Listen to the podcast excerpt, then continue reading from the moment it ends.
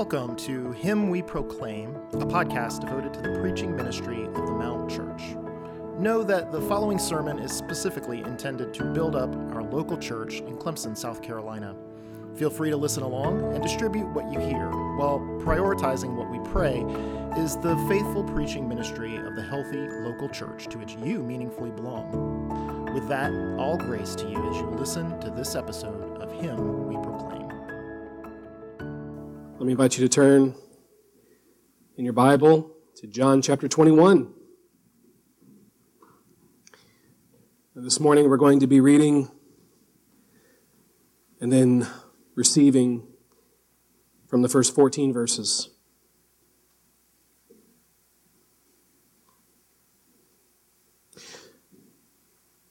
So, John writes under the inspiration of the Holy Spirit, beginning in verse 1, chapter 21,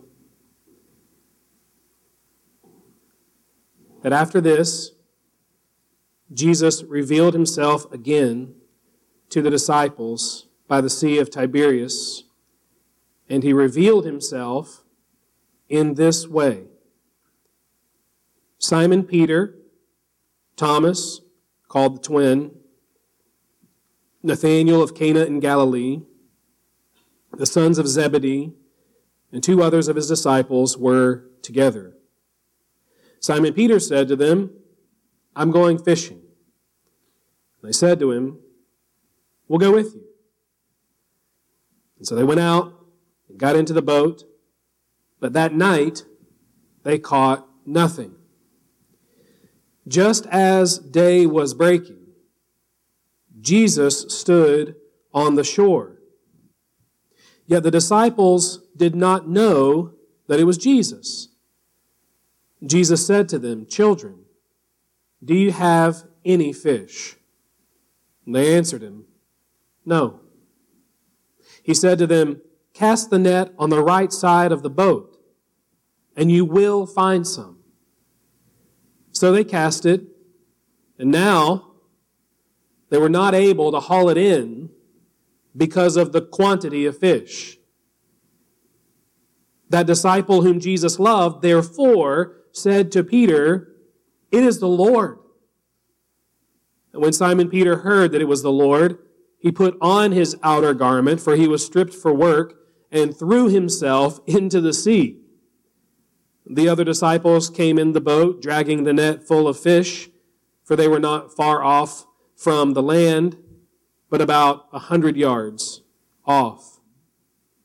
When they got out on land, they saw a charcoal fire in place, with fish laid out on it and bread. And Jesus said to them, Bring some of the fish that you have just caught. So Simon Peter went aboard and hauled the net ashore full of large fish, a hundred and fifty three of them. And although there were so many, the net was not torn.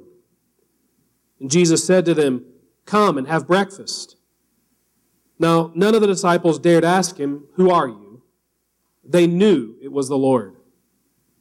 And Jesus came and took the bread and gave it to them, and so with the fish. And this was now the third time that Jesus was revealed to the disciples after he was raised from the dead. So let's pray together.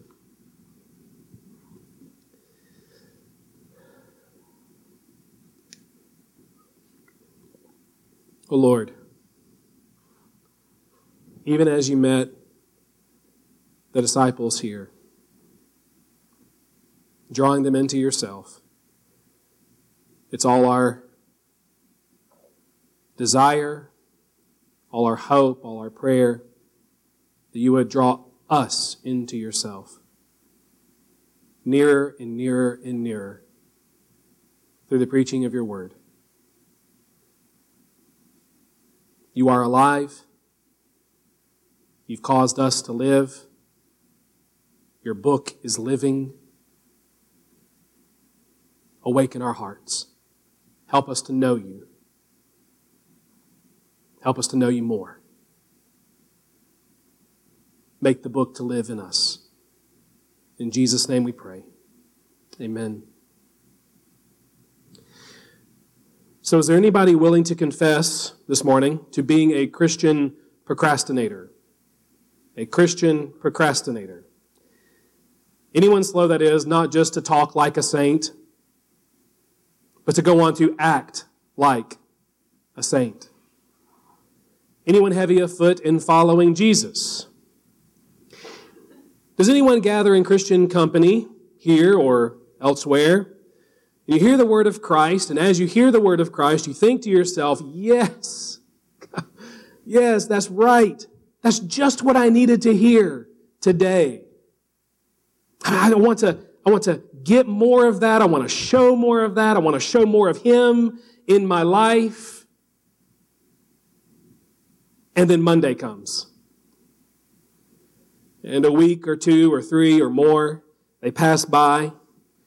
And, uh, it's not that it's all been for naught. Trust me, it hasn't all been for naught. But you find yourself more or less in the same place as you were a few weeks prior.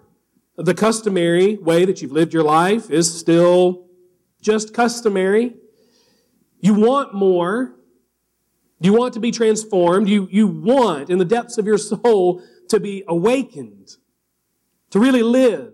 You want to be consistently and affectionately obedient to Christ. And that desire is really, really good. That desire is so good. That is resurrection life in you. Resurrection life, it really does want to live. It does not want to just exist. So why are we so often just existing and not really living for Christ? Why are we so slow to spin truth into life? If the disciples can gather on Easter to hear from Pastor Jesus about a peace to combat all fear and a power to carry out his commission in the world and a presentation that should serve to remove any and all doubts that they ever had about him, only to go on with locked doors and fishing boats, something has not settled the way it's supposed to in their hearts.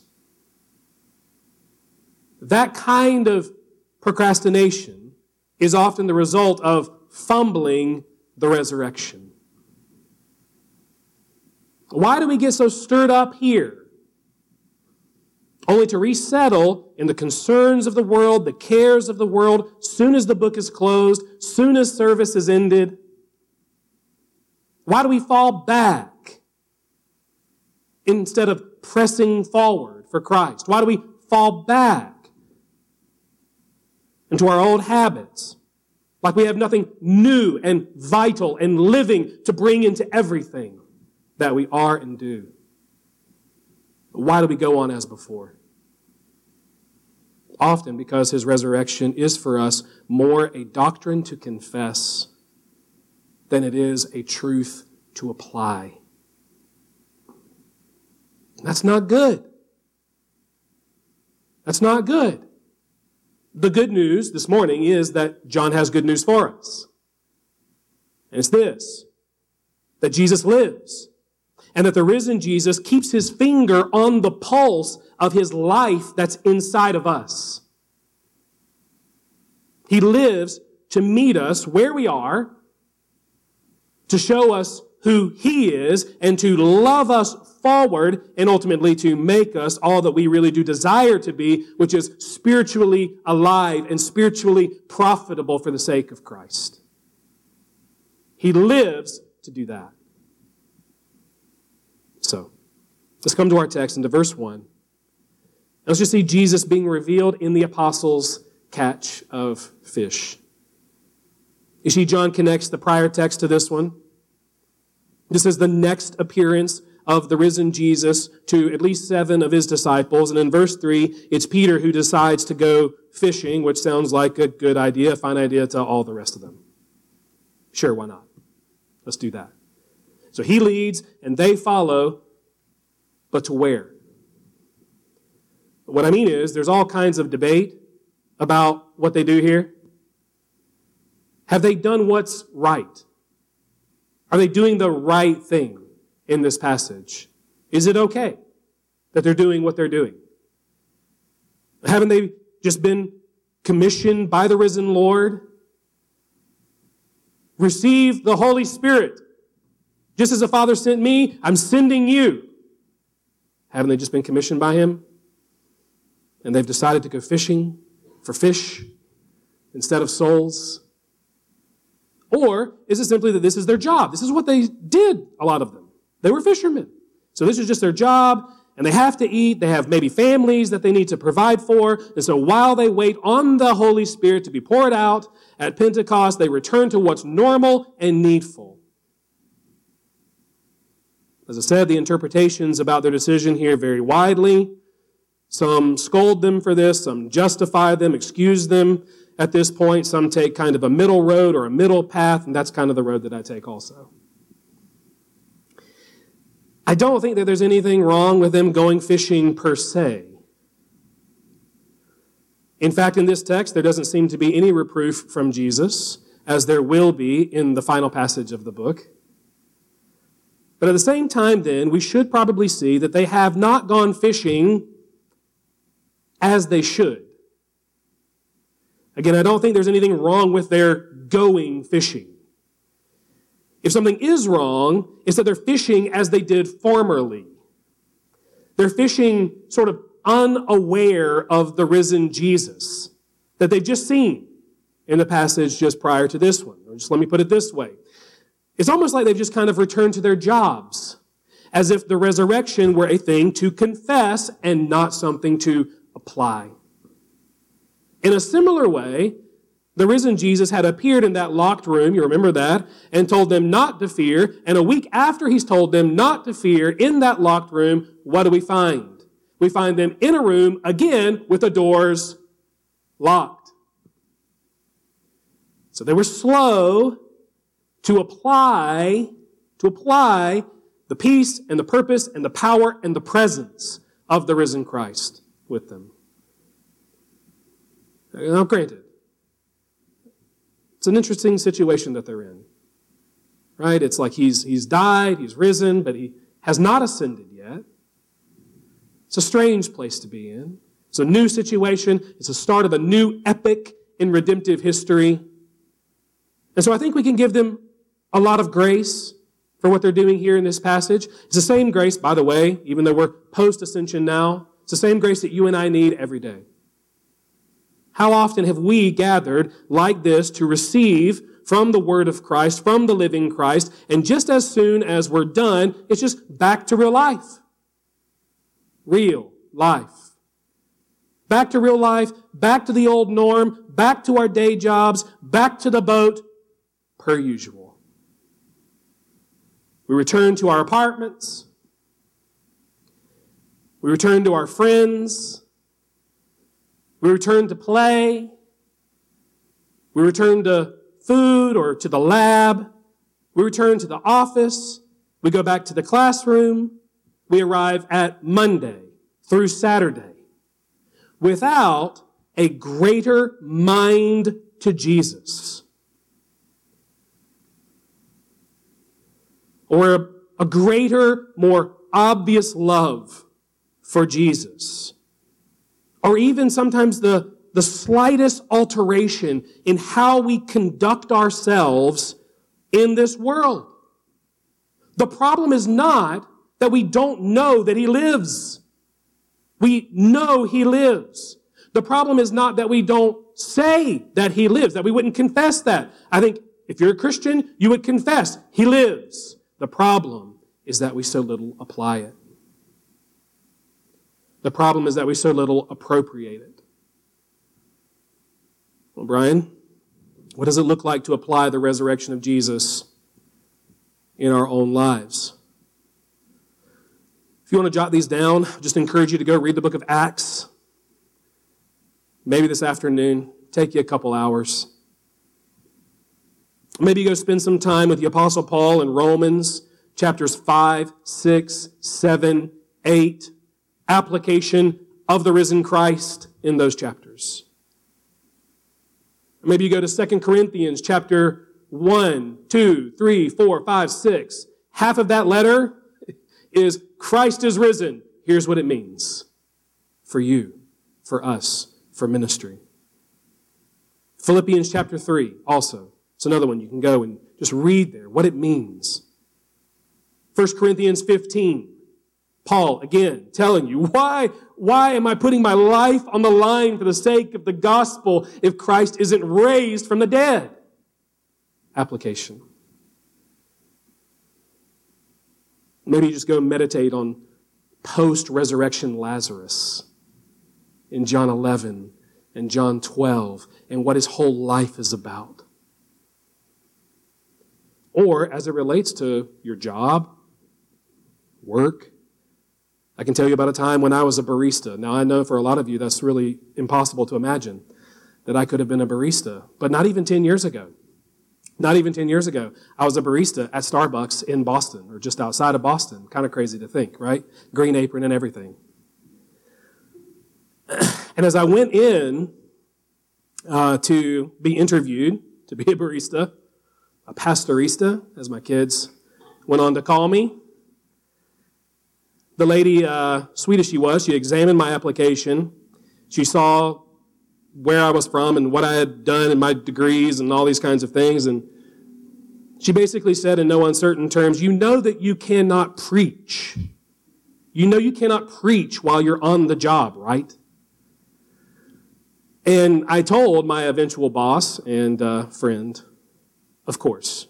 But, but, I also cannot separate who I now am and what I ever do from Jesus. I can't do it. I am a Christian. So every word I say, every person I greet, every drink I make will carry a distinct and apparent purpose the good of souls, like the eternal good of souls and the glory of Jesus. Okay? And she was like, We need help, so okay. Now, uh, that's a single example that I wish were more characteristic of my life, more consuming of my whole life. But the big idea is well expressed, I think, in a recent song by Skye Peterson, Andrew Peterson's daughter. We ought to be able to say to a Christian, and other Christians ought to be able to say to us, I see the resurrection in you. I see the resurrection in you. And so, if there's anything we might be able to say about these fishermen, it's just that we might not see the resurrection in them as immediately and splendidly as we want and as we will. Again, if you go and read the book of Acts. Beloved, if Christ would not be kept in by the tomb, nor kept out by our locked doors, we just need to believe that he lives to be in every part of our lives throughout all of life. He wants to be in every part of your life, throughout your life. How might that change your living today?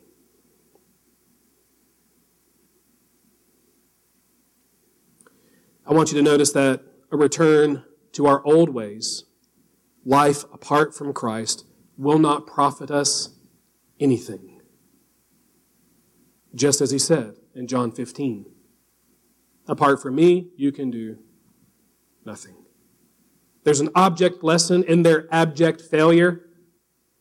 You see, it's night, and in that night, they net zero. These guys are bass masters, okay? Uh, they, they are professional fishermen. They've got the logos, the hats, everything, okay? They've got the endorsements. They're on ESPN on Sunday mornings. They're professional fishermen, and they've done everything that professional fishermen know how to do, would do, in order to catch some fish, and they've caught absolutely nothing. And I'm sure they're catching nothing is just as much of the Lord as the success that's about to come. When they've lost their way, as men at odds to some degree with God's resurrection purpose, the way, the truth, and the life, Jesus shows up to reset their course. Let me tell you, Jesus loves to show up for his ghosting people. You know, ghosting? Right? You text someone and you call someone, they're like, you don't exist to me. Okay?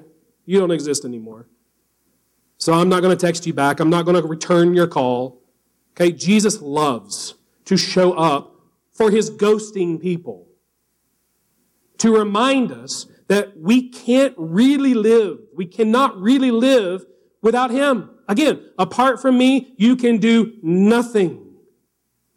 Nothing that is, that's really divine or that's really supernatural. He's the vine, we're the branches. You remember that? And so here, he shows up on the shore just at the break of day like a star for navigating their way back to him. Now, John tells us in verse 4 that they might have seen him there on the shore, but at any rate, they did not know at this point that it was Jesus. And so it appears, and this is very important, that he means for them to recognize him through his words and through his works. That's how they're going to come to know.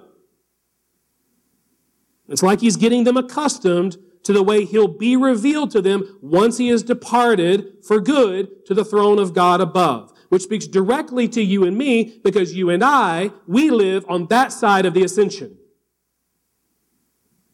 So, starting in verse 5, he calls out to them, Word, children, do you have any fish? It's a rather humiliating question to professional fishermen from this unidentified man on the shore. It's also interesting that he calls out to them as children here instead of, say, brothers, which is a more customary way of identifying them.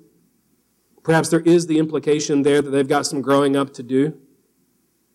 And if so, there's the added comfort that in Jesus we don't have a father figure who's content to be absent from his family or absent from our formation or absent from our fruitfulness. But at any rate, in knowing that he's called them to be fishers of men, what a question to be asked by Jesus. So you just hear Jesus asking you this Christian, do you have any fish? Church, do you have any souls on the line, in the net? Jesus is prone to making our inabilities visible before making his abilities visible. He makes our weakness visible, and then he shows us his strength. He shows us our lack, and then he shows us his supply. He shows us our limits, then he shows us his infiniteness. He shows us our need, and then he reveals his glory. That's how he loves to do it. And to their credit, they steer clear of the kind of exaggerations that fishermen are wont to make, right?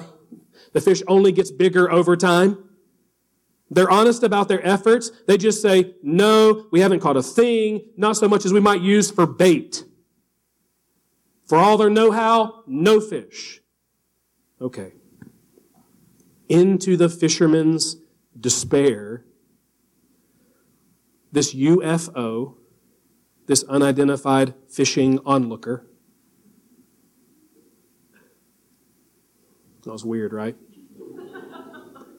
Gives a directional command with a daring promise.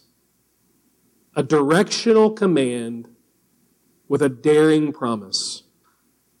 Cast the net on the right side of the boat, and you will find some understatement. They had to be thinking, that's really strange. But hey, at this point, why not?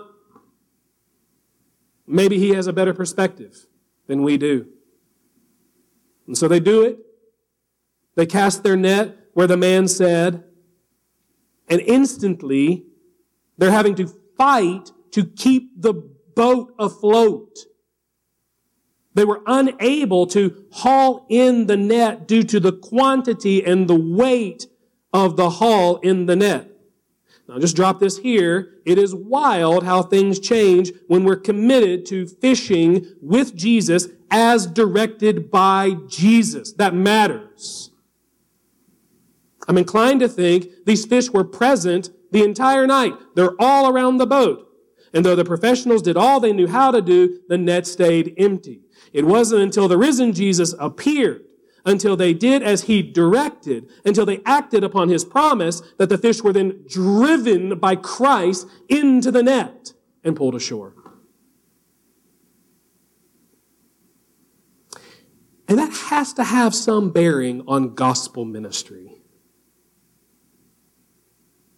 What we think might work best to gather up all the fish given current trends in our culture today, will never be as good or mighty or profitable. I don't care about the results. As a ministry that casts its net strictly and prayerfully by the Word of God and the promise of Jesus Christ. The church today needs to realize that we have not been left to ourselves in fishing for souls. Sometimes I think we actually prefer it that way. We have not been left to ourselves in this labor. And to labor as if we had been left to ourselves is to labor, as you see in the text, in a dreadful kind of night. John is very intentional about light and dark, night and day. So, our greatest concern in ministry should not be how many were caught, but how revelatory was Jesus in the casting. How much glory did Jesus get in the catching? The main goal in gospel ministry should be oh, God, help us to honor the risen Lord. We trust you to bring the fish. Just let Christ be glorified. We cannot cave there. That's why in verse 7, soon as the catch is made, it's all but forgotten. Do you see that? This is the catch of a lifetime. As soon as it's made, it's over. It's in the background. It becomes background material as the recognition of Jesus comes to the fore. John tells Peter, It is the Lord. and the following scene is just tremendous. I love it. Maybe my favorite in John. I don't know how much sense it makes. No one else does what Peter does. I feel like they're all sitting in the boat like, dude, we have a boat. We'll just take the boat. We're not that far off. A hundred yards by sea isn't that far by boat, but it's quite a distance if you're trying to swim. It's like a football field at sea. Just terrifying to me. And Peter's not dressed down for the swim, he's dressed up. You see that? He adds weight. And then he throws himself, John says, into the sea. Such was Peter's desperate love for Jesus. Now, some men in here may be too manly to talk like that, but we shouldn't be. If Peter was anything, he was a man's man who, above all, was Christ's man. As quickly as Jesus was revealed, nothing was keeping Peter from getting to Jesus. Not the sea, not the weight of his clothes, not the, the distance, not the yardage, not the pragmatism. We got a boat, Peter. Okay? Not the pragmatism, not the catch of a lifetime, apparently not even really his own wits. Jesus was there. Jesus was the prize. Jesus, only Jesus. Now that is an application of the resurrection. Nothing above Jesus. All obstacles to getting to Jesus, they're nothing.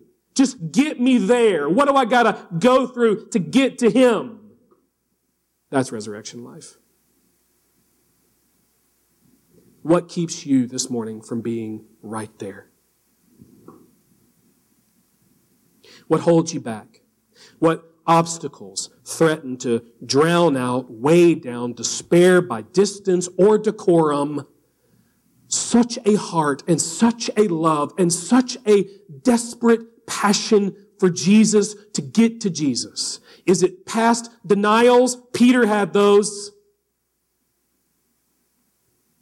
Didn't keep him in the boat. Was it previous procrastinations? You hear and you hear and you hear, and your life's not being changed by what you hear. I can't get out of that boat and go to Him like that.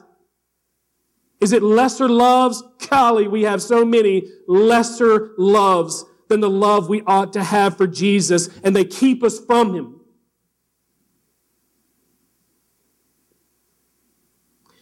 Whatever it is, I want you to be encouraged both by the gracious persistence of Jesus with us and the rabid passion of Peter for Jesus to take on whatever we must to hold just greater and greater and greater communion with the risen Jesus. Jesus has been revealed in the apostles' catch of fish. And now they eagerly, earnestly, with all their hearts, race to him, draw near to him. So that now he's known, he's revealed, he's known ashore in the Lord's supper for breakfast gathering. Always a good lesson having made it to Jesus, they find, verse 9, Jesus is ready to feed them. Jesus is ready to nourish them after so many labors in the night. Dear ones, there is no coming to Christ. There is no coming to Christ, but He has resources in hand to meet our need and fill us up again. Maybe you can, but I cannot. I cannot think of a time in the Bible that a believer comes to Jesus without leaving with some benefit from Jesus.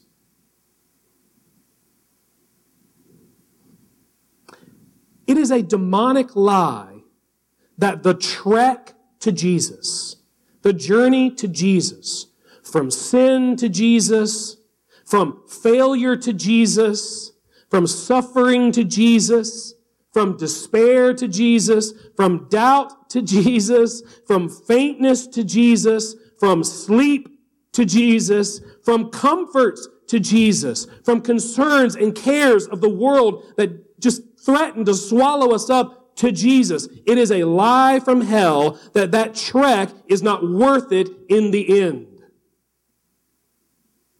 That it'll prove pointless not enough to rise from where you are to get to where He is, to get to Him. If you come to Jesus, as these do right here in our text, Jesus will fill you up. Jesus will satisfy you. He will give you Himself. And it will be enough. More than enough. More than anything the world could give you. And we should note how he cares for their stomachs as well as their souls. As a breakfast guy, I love that he's made breakfast for them. And as John remembers it, he provides more food for thought. For instance, in verse 10, Jesus not only calls on them to supply some of the catch, but some of their catch. Did you notice that in the, the passage?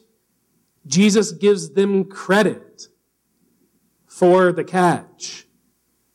Bring some of the fish that you caught. I love that. So, while we've said this often, it bears repeating that Jesus views us far more graciously and generously than we tend to view ourselves or one another. It's clear, isn't it? It's clear that Jesus created the catch.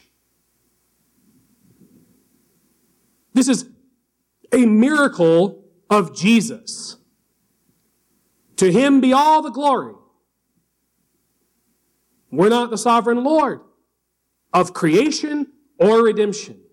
Jesus is. And yet, 2 Corinthians chapter 5, going into verse or to, into chapter 6, as we work together with him, Jesus freely credits his working to our account. It's like Coley dunking a basketball because I've picked her up from ground to goal. And I don't always say to her, when we do this, I don't always say to her, See what I've done for you? You had no shot of dunking that basketball. What do I say? I say, Coley, you did it. You want to do it again? There's a lesson in it for us. Grace encourages endurance. Let's do it again in ministry.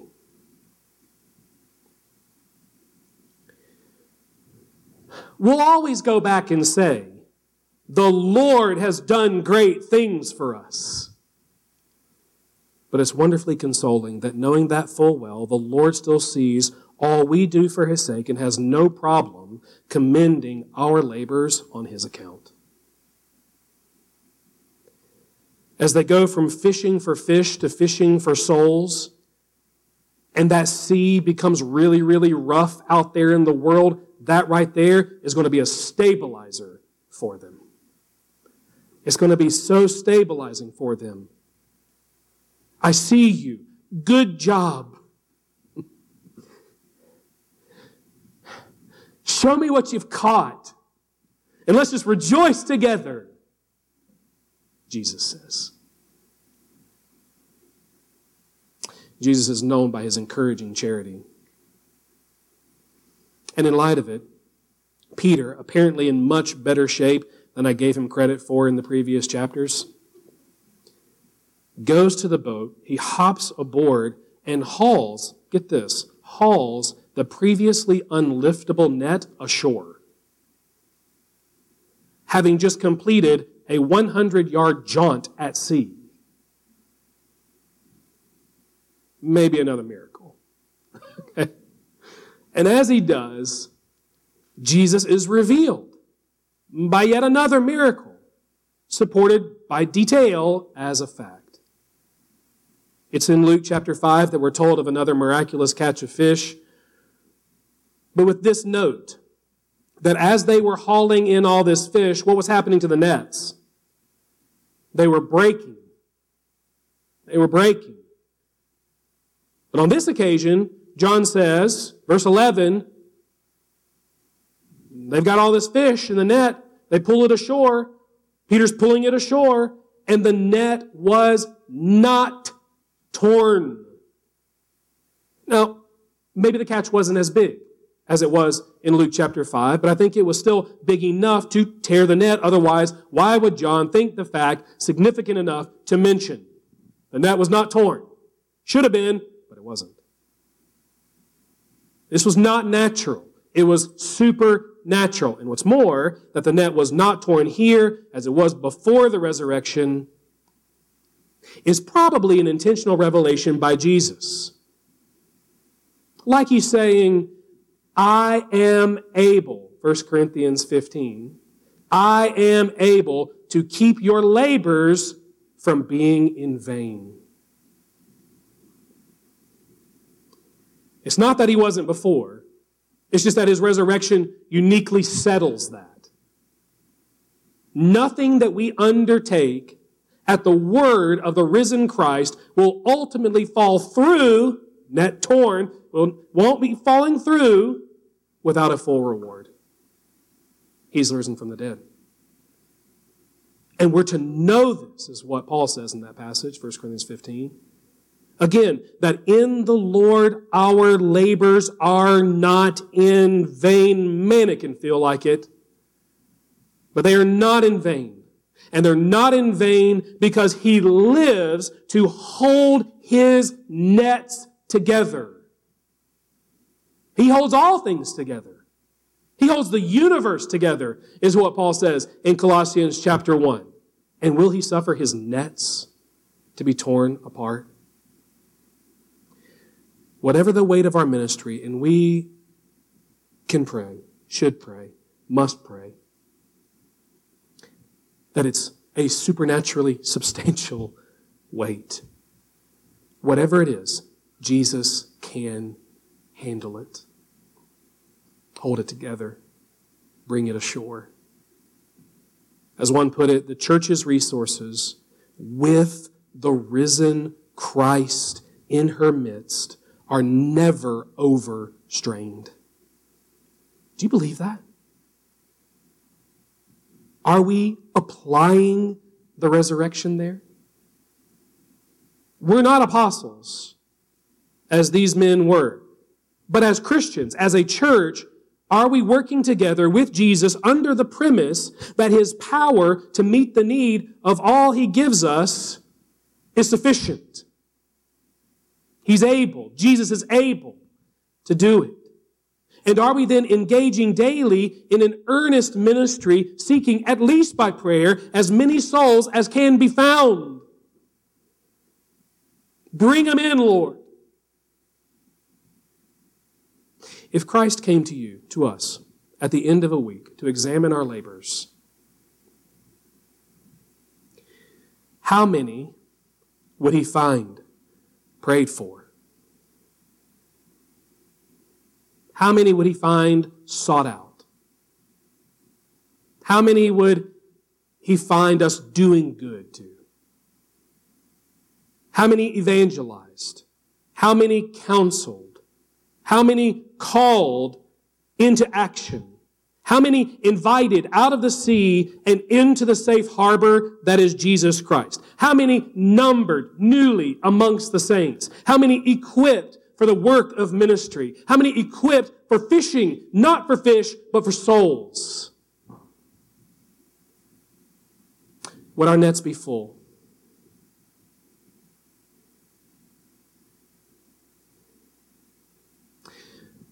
what cause we do have to look to Jesus for souls and also for strength.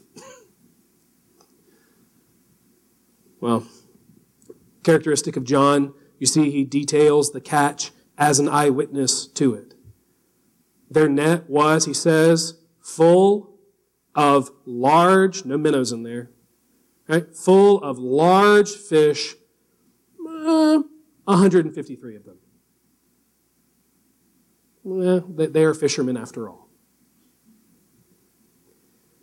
Point, this really occurred. It really occurred. And it's revelatory of Jesus. Along with his encouraging charity, there's also his encouraging power for his people, to profit his people. And it makes its unmistakable impression upon them.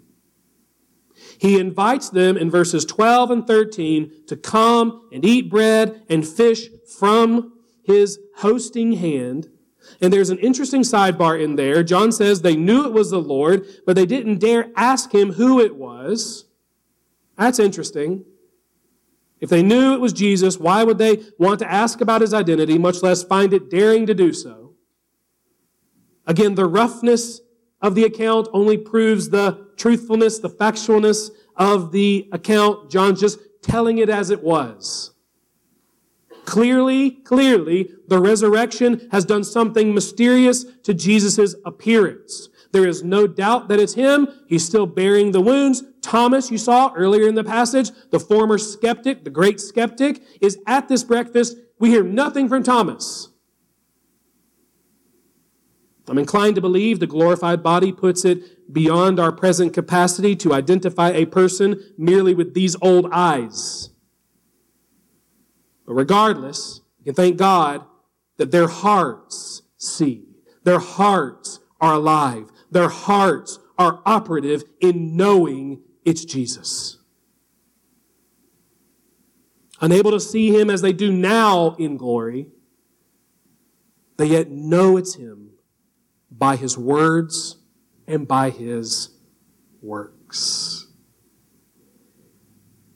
He seems to be working us towards blessed are those who have not seen, yet have believed. There is something, isn't there? In his words, in his works as we have them in Scripture, as we read them in Scripture, as we hear them in Scripture, as we fellowship around them, as we work together with Him, where we just, don't we? We just know, we just know there's the Lord. The Lord is there, and He's with us. In fact, I think in arguments to be made from this passage that our very existence and continuance as his people is a revelation, if you will. And as John says in verse 14, that Jesus is apparently, obviously, absolutely raised from the dead. It says, this passage, this appearance, Lord knows where we might have been or, or turned or ended up if he were actually dead. Or, if alive, he didn't care to show up wherever we are to lead us back to himself. Lord knows where we'd be. It's an interesting study. What does each appearance of the risen Jesus contribute to our faith from day to day? It seems like they're getting at certain things, each one of them. The first, in short, confirms he's the Savior of sinners. It's that his work on the cross is, in truth, God's wise method of saving us from sin and death and hell and for new resurrection, eternal life. The second appearance reassures us, remember this from a week ago, reassures us of his peace and his purpose and his power. And as with the third appearance, also of his presence with us to remove all doubt, make us believe, really, convictionally believe. It's all to make us fearless it's all to make us forward. It's all to make us faithful. Now there's this fourth overall appearance. And what are we to make of it? Or, maybe the better question is, what does it make of us? Is it not, as the song goes, that we are prone to wander Lord, we feel it. Prone to leave the God we love. Prone to lose our purpose. Prone to not know what to do with ourselves. Uh, let's go fishing. Prone to live at a distance from the risen Christ. Prone to letting the things of this world, the cares of this world just swallow us up like a sea and keep us from Him.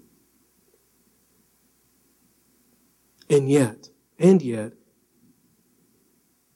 here we are, sticking it out, onward and upward. Why? Why? You got to ask those kind of questions. Why are you still here? Because we know him? Yes. but more than that, because He knows us. And He lives. So that no matter where we are, no matter how far off we are from Him, whatever our distance from Him, however far off course from Him, He is able to meet us right there and to speak to us. Children, you got any fish? to speak to us and then to use us and then to excite us so that we're jumping off boats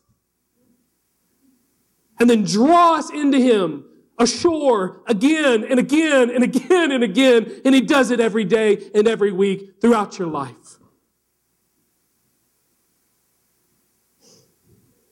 The great churchman Mark Dever, who used to be an agnostic,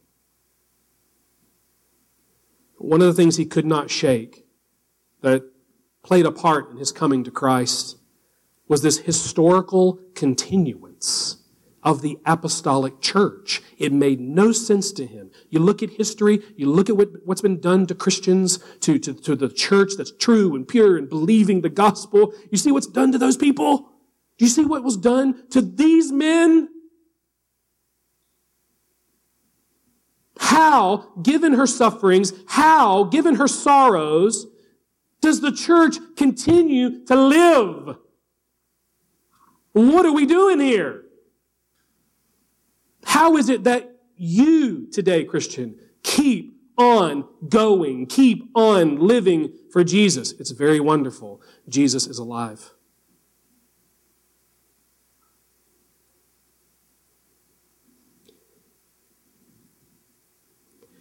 And He keeps living for us and through us. He keeps humbling us, keeps directing us, keeps promising us, keeps encouraging us, keeps empowering us, keeps inviting us, keeps confirming us, keeps profiting us. He keeps showing up for his people. We have no other explanation, really, than that Jesus is alive from the dead and he loves us.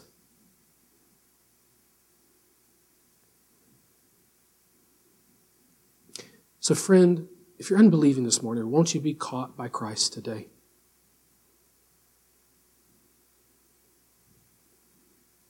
A fish out of water is a dead fish. But a soul in Christ is a living one. He died, He died to save you from your sins and lives that you might know that if you believe in Him, you will be saved. You will be pulled out of the sea of God's wrath and pulled ashore into his saving and everlasting love. So there's the net. It is cast. I would just urge you with all my heart, all our hearts, hop in, be driven into that net, and be saved. Beloved, let's not be slow to live mindful of the resurrection of Jesus. It's not just a truth for us to confess. It is a truth for us to apply. Every day, how might you apply the resurrection of Jesus? Today, and the next, and the next. I'll leave specifics to you and the Lord and just say this.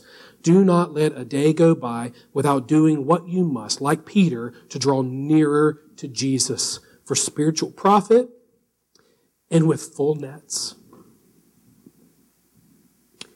One life to live, twill soon be past. Only what's done for Christ will last.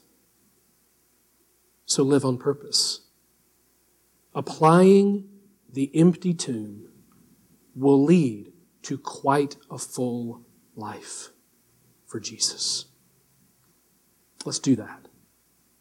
Let's pray. O Lord.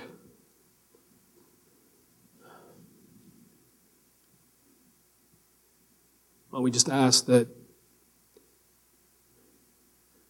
by the ministry of your Holy Spirit,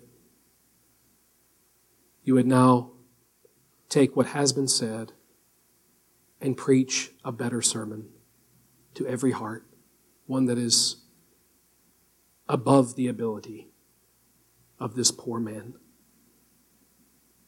Do your divine work. Spiritually profit your people. Help us to believe beyond the shadow of a doubt that you live and that you love us. We ask it in Jesus' name. Amen.